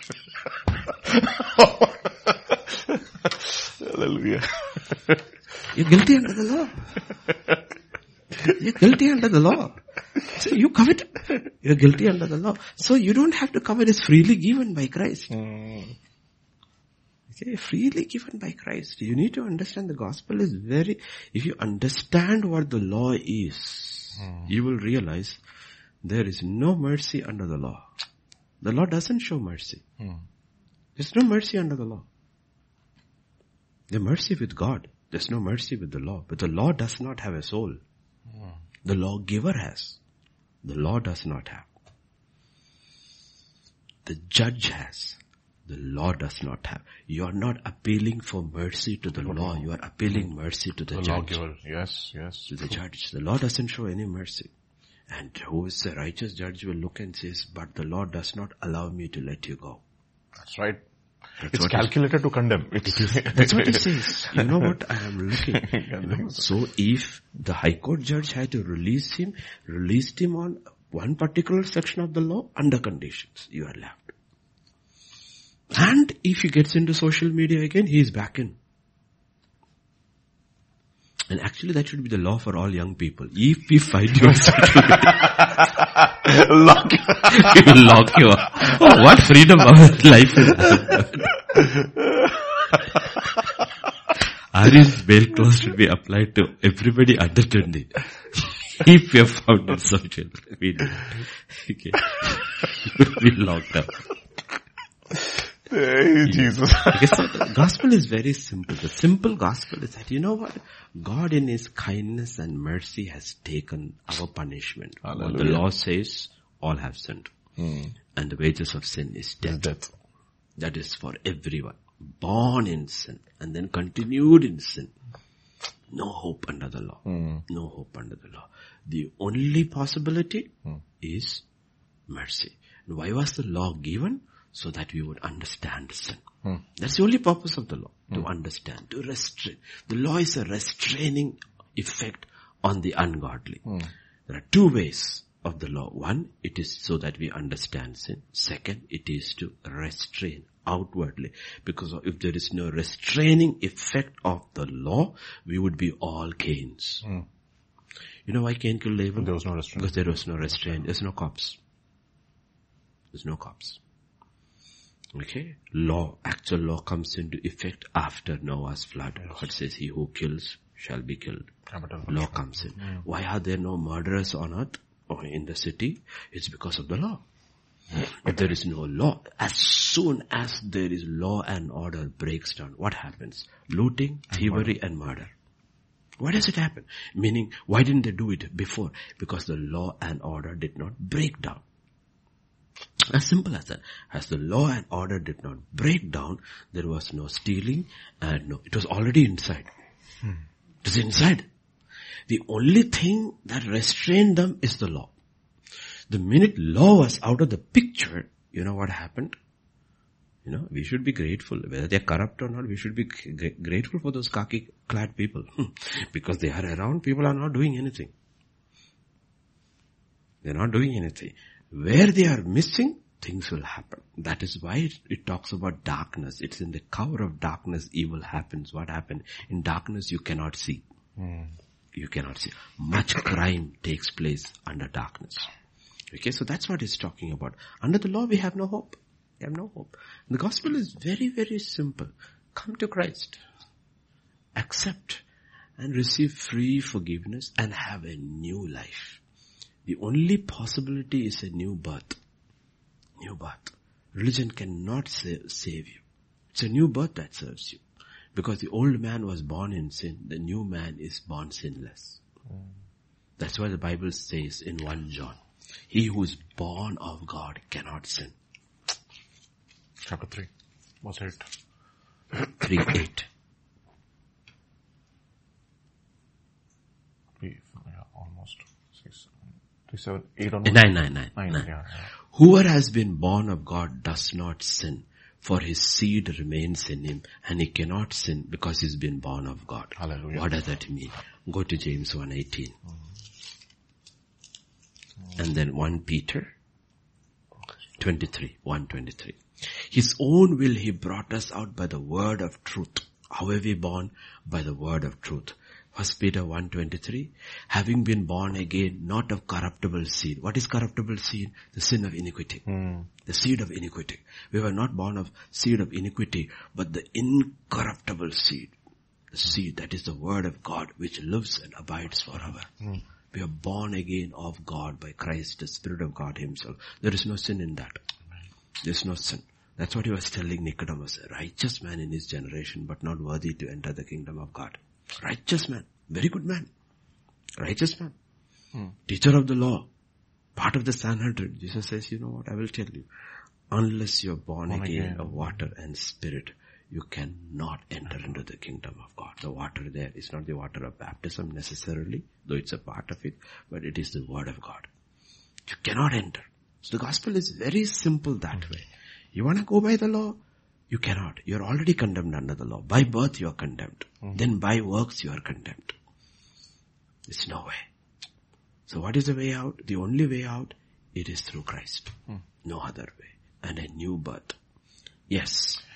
Pastor, there's another question related to birth. It's question number 17, the new birth again. Uh, in one of your recent sermons last week, uh, you made a statement that receiving forgiveness from sins and being saved are completely two different things. You said there are a lot of people in the church who have received forgiveness for their sins, but still are completely unaware that they are not saved. Hmm. I did not understand it. I mean, I understand it, that it is how it is, it was in the Old Testament, but it is not in the New Testament, right? I know the gospel has two parts, forgiveness from sins and deliverance from the dominion of sin. Okay. Acts 20, 21. and then Hebrews 6, 1. Okay.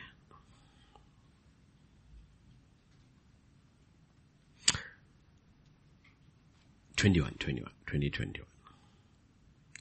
Testifying to Jews and also to Greeks, repentance towards God. God. That is part one. Faith, Faith towards, towards our Lord Lord Jesus Christ. That is part two.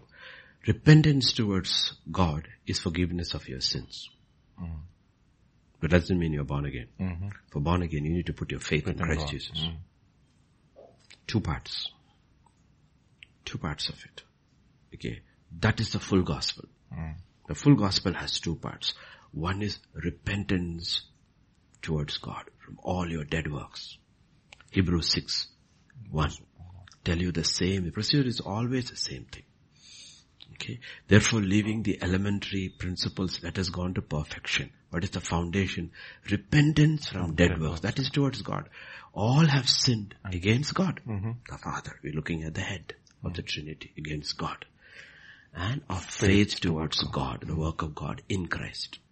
So you can ask for forgiveness for sins and God forgives you. But you don't put faith in the atonement of Jesus Christ. Yes. Yeah. Right? Amen. In the Old Testament also it is there. Every time people repented, God forgave them. Mm-hmm. Ahab repented, he forgave them. But did he put faith in God? No, he didn't. Mm-hmm. He didn't put faith in God. No, that is the second part. So you can repent, you can be, but you're not putting faith in Christ. I'm no longer putting trust in my works anymore. I will only put my trust entirely in the work of Jesus Christ. Now onwards, I will live that life by faith. That is salvation. So salvation has two parts. Both are important. First is repentance. Because you cannot be saved unless you have forgiveness. But forgiveness alone is not enough. You need to put faith in the work of God. Because in every religion there is forgiveness. There is forgiveness. In the, under the law there is forgiveness. But they don't put faith. That is why when the Bible talks about faith, even in the Old Testament, if you go to Hebrews chapter 11, it begins with Abel. By faith. Oh. By faith. Why did Abel offer to God a more excellent sacrifice than Cain, through which he obtained the He was witness he was righteous. righteous. How did he become righteous? Exactly. How did he become righteous? Because he was believing in the substitutionary death of Jesus, Christ. Christ, yes. And Cain refused it. Mm. Cain refused it. Cain refused that. I, I don't want that Christ work in my life. Abel was by faith accepting the substitutionary death of Christ in his place and God considered him righteous. Right from the beginning of the fall, there was only one way man could come back to God by believing in the way of Christ. And that was the blood because life was in the blood and life of the lamb. So Jesus is called the Passover lamb. So in the old covenant you have the shadow, in the new covenant you have the substance. But both were saved. If you were saved in the old covenant, you had to believe in the blood. Oh. That the blood set you free. The sacrifice of somebody else is what is setting you free. There was no other way. Cain is the beginning of religion. Hmm. The religion of works. Yes. Faith begins with Abel, works begins with, religion begins with Cain. What is he putting trust in? He's trusting in his works and God is telling him to repent. He refuses to repent. Hmm. Repent from your dead works. Dead works. they are not bad works. They are dead works. Hmm. What Cain brought was excellent. Hmm. It was good. But it was, did not meet God's righteous requirement. Requirements, yeah. Much of the works of every religion was good. But the problem is it does not meet God's requirement. It does not meet God's requirement. Okay? That is the difference. So when I mentioned in last hmm. message, I'm glad people listening online are picking up every, because as soon as I said it, I knew this question would come back. Okay? The thing is that yes, there is repentance from dead works. Okay? Repentance, that is mercy. And faith towards Christ, the work of Christ on the cross. When both of these things comes, okay? Now let's go to that again what Jesus talks. Go to Mark chapter 16. I think it's verse 15. Mark 16. Verse 16. Yeah. 16. He said to them, good, go into the whole world, preach the gospel to every creature. He who believes and is baptized will be saved. What does he believe? The gospel. Repent and believe in the Lord Jesus Christ. That's the gospel. He who believes and is baptized will be saved. But he who does not believe will be condemned, even if he is baptized. The gospel. A lot of people have got baptized. I was baptized when I was eight days old and I was condemned. Hmm. With that baptism. If I hadn't encountered God later, I would have ended up in hell. My baptism wouldn't have saved because I never believed. That's why we do not believe and the Bible does not accept infant baptism. The child has never believed. He was already born in sin. Shaped in iniquity. Okay, born in sin. So there's no baptism for the child. Dedication is there by faith that this child will one day get to know God. Okay, and that's Samuel's picture we have in the old covenant. So that's where we need to understand. So when the Bible talks about salvation, it has the whole picture. There are two parts to it. And after that comes the others, baptism. Baptism does not save you from your sin. Mm-hmm. It does not. It's an outward symbol of something that has already taken place inside. So baptism is for others. It's not primarily for you. Like Roshan, all of us, when we got married, did we get married for our wife or for the people? Hmm. For the people. Hear tomorrow when I go with this girl, don't tell who is this your girlfriend. No, pa, my marriage. You weren't there at the wedding. Hmm? Wedding, that ceremony is for the people, it is not for you. So you are legit before the society. Okay. There was no marriage certificate in the old days because nobody needed that. Marriage certificate came in because of government re- regulations for a passport, for a ration card, all that you need paperwork. So marriage certificate is a paperwork. Earlier you only ex- exchanged your vows. Okay. So marriage is a public ceremony of something that has, when was Rebecca married to, to Isaac? The minute she said, I will go. She's already his. She's already his. In her heart, she's already separate. When did it happen? When she reached and the ceremony took place. Hmm. So in the heart, the minute she said, stay, she said, I will go. When? Tomorrow. She's already his. The practical, the actual physical event takes place later. So in the same way, when a man and a woman decide we are going to get married, and the date is fixed, they are already married in their heart. Hmm. But the actual thing takes place. So in the same way, when you believed, you were saved. For the publicly, it is when you got baptized. It's a public ceremony of something that has taken place inwardly. Okay, so that's how it works. That's how it works. So baptism is an outward ceremony. So there, there are um, a- um, what you call elementary doctrines. Repentance from dead works. Hebrews 6 1. Faith towards God. Then doctrine of baptisms. Laying of, okay, laying of hands. Resurrection of the dead. Eternal eternal judgment. Under these six basic headings comes everything of Christianity. Under each of this will come all of Christianity. These are the six major headings. Repentance from dead works, continue all your life. Faith towards God, continue all your life.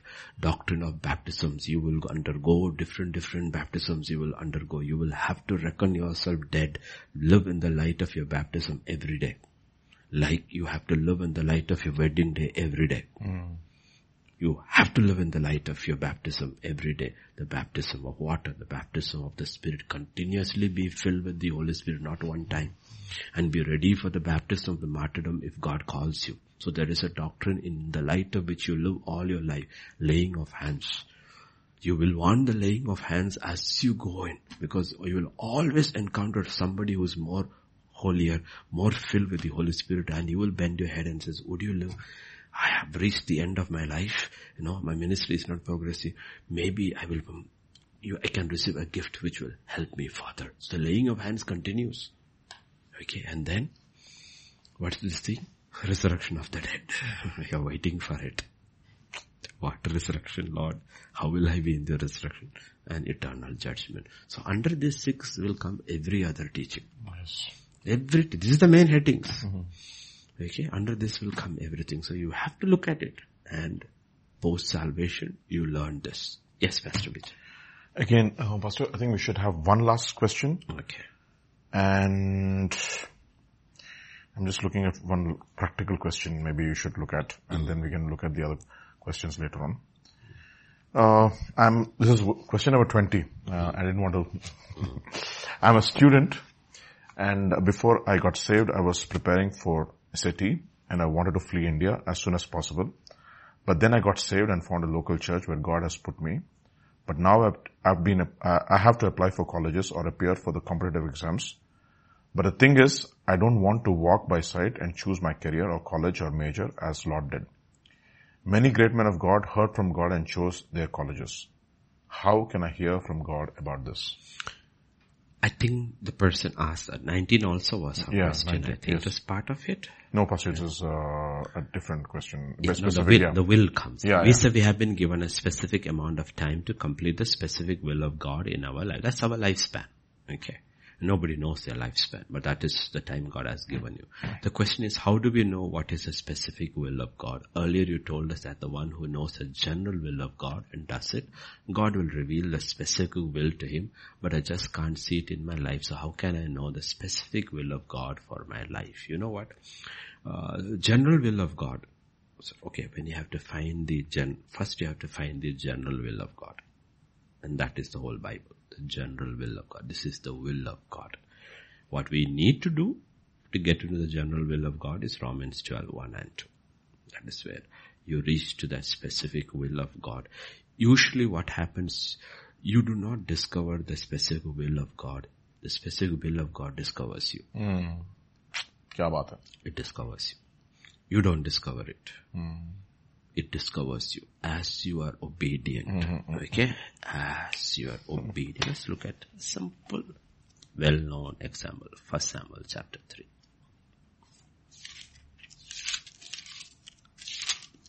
Chapter 3. Mhm. Verse 1 onwards. 1 to 7. Now the boy Samuel ministered to the Lord before Eli. Who is Eli? General will of God. Who is the Lord? Specific will of God. Hmm. But he doesn't know the specific will of God. Hmm. He doesn't know the specific will of God. He's living in the general will of God. Earlier his mother was the general will of God. My father and mother. Now it is Eli. Hmm. The general will of God. And the word of the Lord was rare in those days. There was no widespread revelation. It came to pass at that time when Eli was lying down in his place and when his eyes had begun to grow so dim that he could not see. Before the Lamb of God went out in the tabernacle of the Lord, where the ark of God was, and while Lamb Samuel was lying down, the Lord called Samuel. Specific will is coming. He answered, here I am. He ran to Eli, but he does not know the specific will of God because he never heard God speak to him. So he ran to the general will of God. Hmm. Here I am, for you called me. And he said, I did not call, lie down again. And he went and lay down. Second, the Lord called him yet again. When the specific will of God, it will not escape you. It will find you. You don't escape the specific will of God. It will find you. You don't find it, it finds you. Came a second time. Here I am, for you called me. He answered, I did not call my son, lie down. Verse 7. Samuel did not yet know the Lord, nor was the word of the Lord yet revealed to him. It's being revealed. Now, specific will of God is coming. You know why it was revealed to him? Because he had walked in his understanding, his knowledge, his capacity, in his age, young boy, in the general will of God. Okay? To children, usually general will of God is revealed by God through parents. Godly parents. Sometimes even ungodly parents. God reveals. Obey, obey your parents is a general statement. The Bible doesn't say obey your parents who are very godly. It just says obey your parents. To children it is said. So the specific call of God is answered to David who is obeying the general will of God. Right? He's in his father's wilderness taking care of his father's sheep. Right? Father's sheep. He doesn't ask any of this thing. He goes, takes and he's called. The will of God discovers him. Then again he goes back from the palace to take care of the sheep. And the father calls him. The father doesn't think about his anointing much or that he can play the harp. They're not bothered about any of these things. Some fathers are like that. They never see anything spiritual in their children.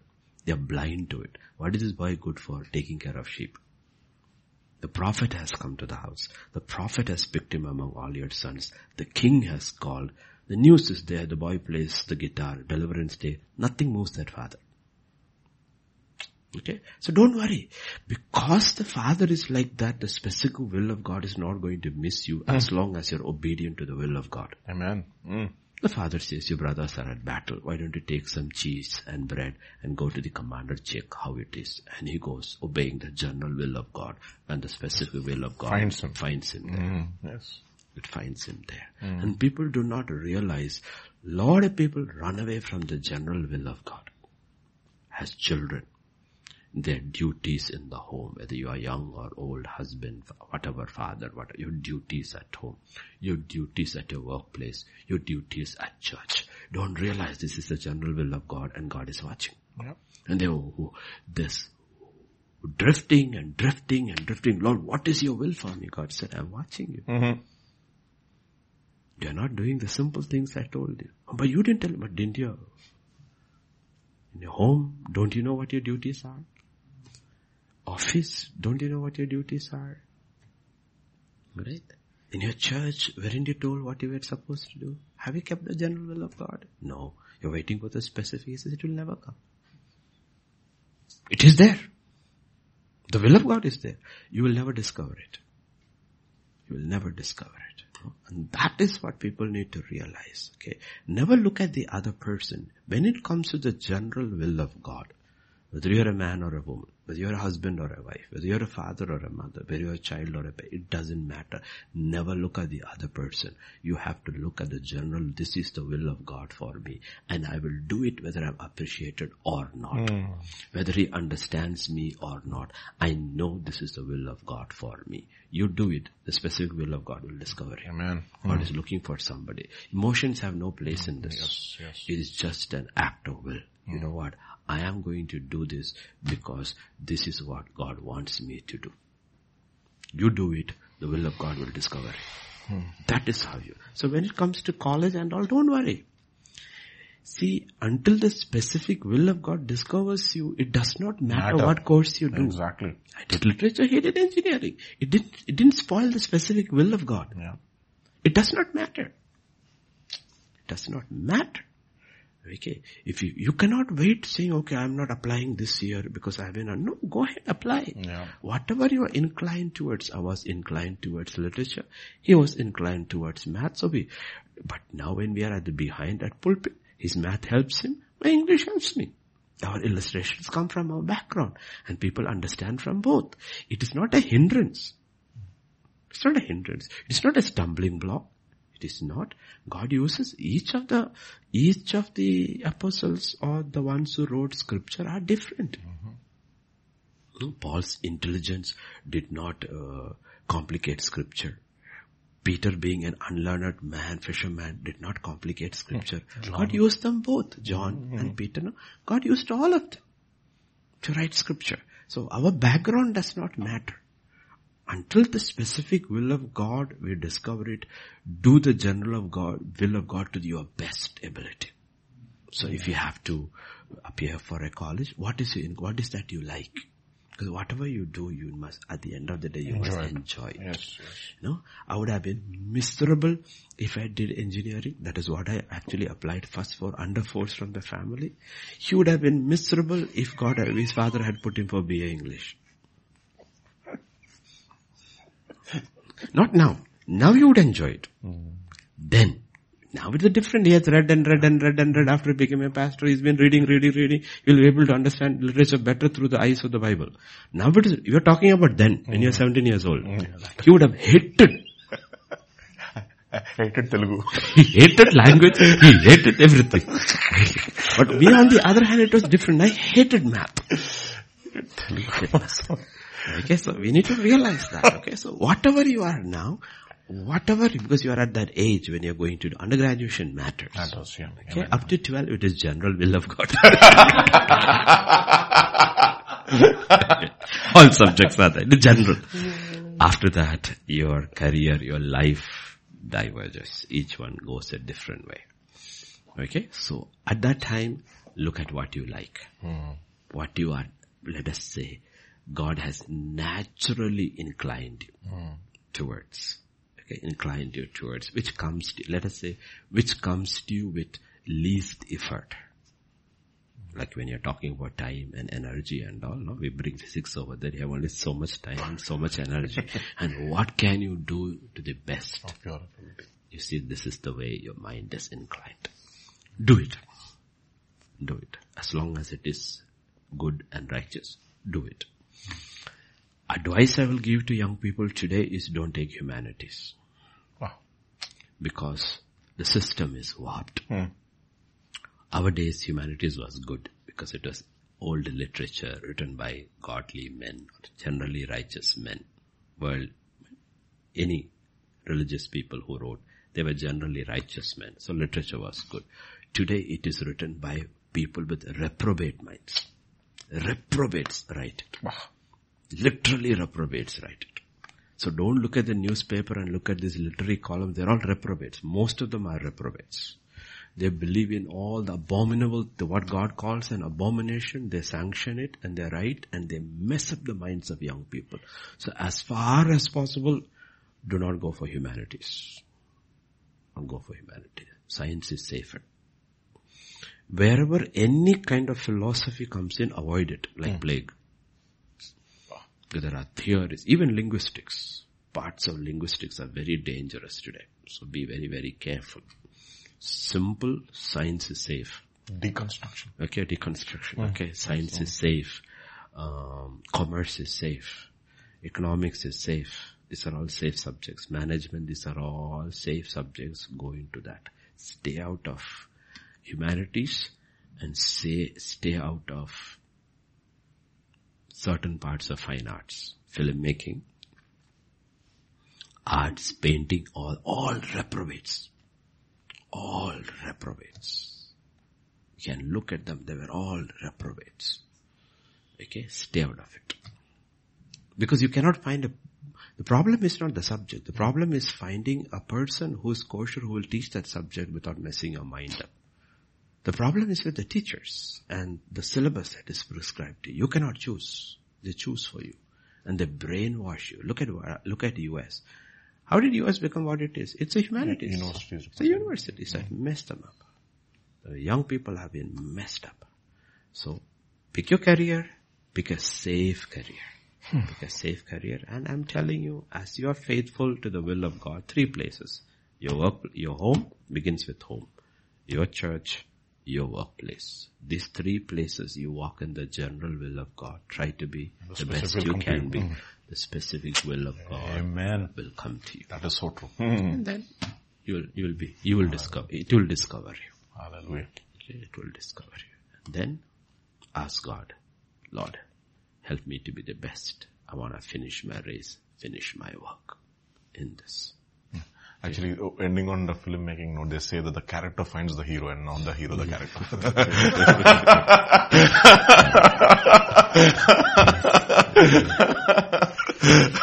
we have filmmakers in our midst. Hallelujah. It's a crazy world, honestly. It's a crazy world. It's not like old days and all. It's gone crazy. Absolutely crazy. Where the demonic has come in with full flow into every area. Mm. Where without the demonic, you won't excel. You won't excel. And given free. See, I will, I'll tell you the truth about it, about religion. There was always an occult side of religion, but it was not easy. It was not easy. If you are a Hindu pujari or a Muslim this thing or whatever, to get something from the other side was very difficult. Very, very difficult. Meaning the amount of years of training and the mantras and everything you had to learn and how to use it. It was very difficult to get it. But now it has become very easy. It is called the Lodge. Very easy. It doesn't matter what religion. They are all the same in the Lodge. It's very easy. You need blood. You need to be willing to do anything they say. The demons will come and give you power. It's very easy. You don't need anything. You don't need anything. You don't need to. So it was not that the sorcery wasn't there in religion earlier, even to be a Muslim, tantric. It took, it's not easy. Every one of them don't have those powers, so they have to go through that whole process. It is very difficult. Now all these people come to the Lord. They realize, why did I go through this so easy over here? Blood, sex, orgies, drugs, everything that the enemy does, you're willing to do it over there. You can call the demons. The demons come over there, drink blood, and uh, do what? he wrote, The entire gospel. He will give you power. But you're a slave for life. Tormented day and night. Hmm. You're finished unless Christ comes and rescues you. You're finished. But it is easy. And young and old are falling prey to it. So you see great professors, great musicians, great artists, great politicians. You know what? There's nothing great about them. Behind them is a power that is not kosher. it's not kosher. That is why they so clearly deny Christ. Because they have no way they can come out unless they call upon the name of Christ. So there is this other side. That's why I say stay safe. Don't go into, it. when you join a university, if you're ever called into any secret fraternities Yeah. and all, never go. Now it's become the norm. You have to warn them, Pastor. It has become the norm now. It has become the norm. Never go. Hmm. Go to college, study, leave. As soon as the bell rings, take your bike or take your bus, get out of the campus. Don't go stay in those campuses hmm. because campuses have become very dangerous places hmm. where you are invited. They catch them young. They catch them young. Same. Carry your own water bottle. Don't drink anything from outside because they mix things in outside to make you an addict. Take your own food from home. As far as possible, don't eat from the shops nearby because even ice creams have been drugged near the universities, even abroad. Everything is to mm, buy your body, buy your soul. Stay safe. Take your water, take your food from home, finish your work, leave. Leave. Don't stay there.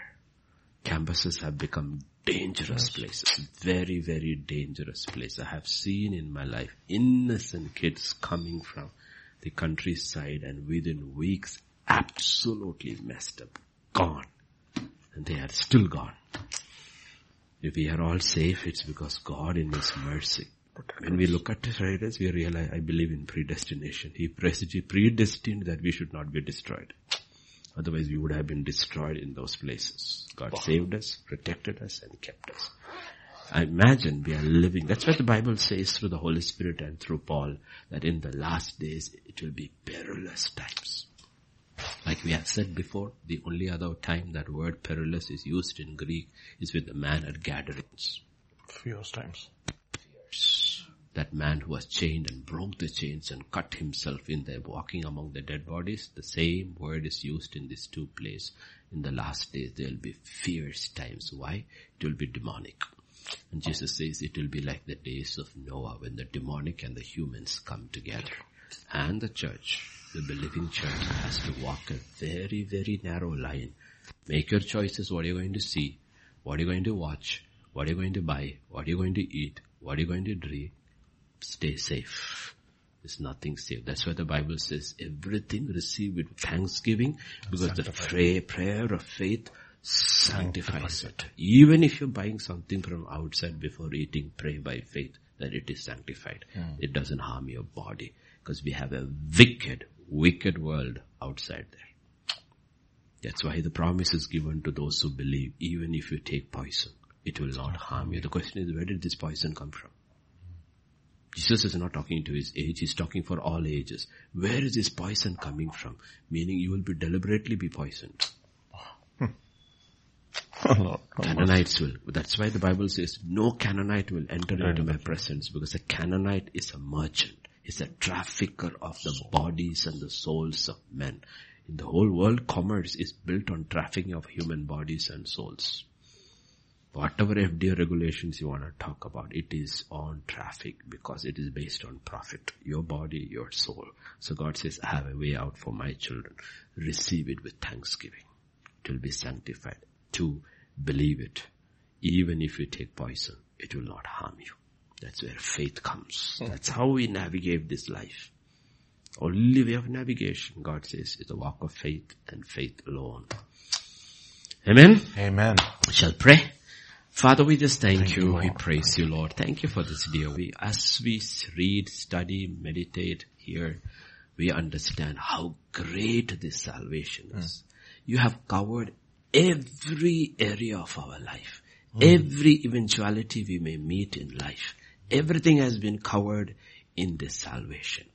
And how will we escape if we neglect such a great salvation, Lord? Oh, Father, help us, Lord, that we never neglect. We are focused to this of coming to you over and over. You never tire of hmm. seeing our faces. We will keep coming over and over and over until you save us to the uttermost. We do not want to waste anything of this great salvation. We want to be saved to the uttermost, Lord. Thank you, Father. Commit all your dear ones around the world, the young ones, all of them, so many saved. We couldn't answer all the questions, but I pray, Father, through the answers, some of their unanswered questions would have been answered. For you are able to speak to everyone, Lord. Touch them, heal them, comfort the brokenhearted, heal the sick in the body, and give strength to those who are weak, Lord. For we know, Lord, our redemption is near. Thank you, Father. Thank you. If you tarry to, to come tonight, you give us another day. Help us to be in your house tomorrow, Lord, and worship you. Glorify you, Lord. For in Jesus' name we pray. Amen. Amen. Amen.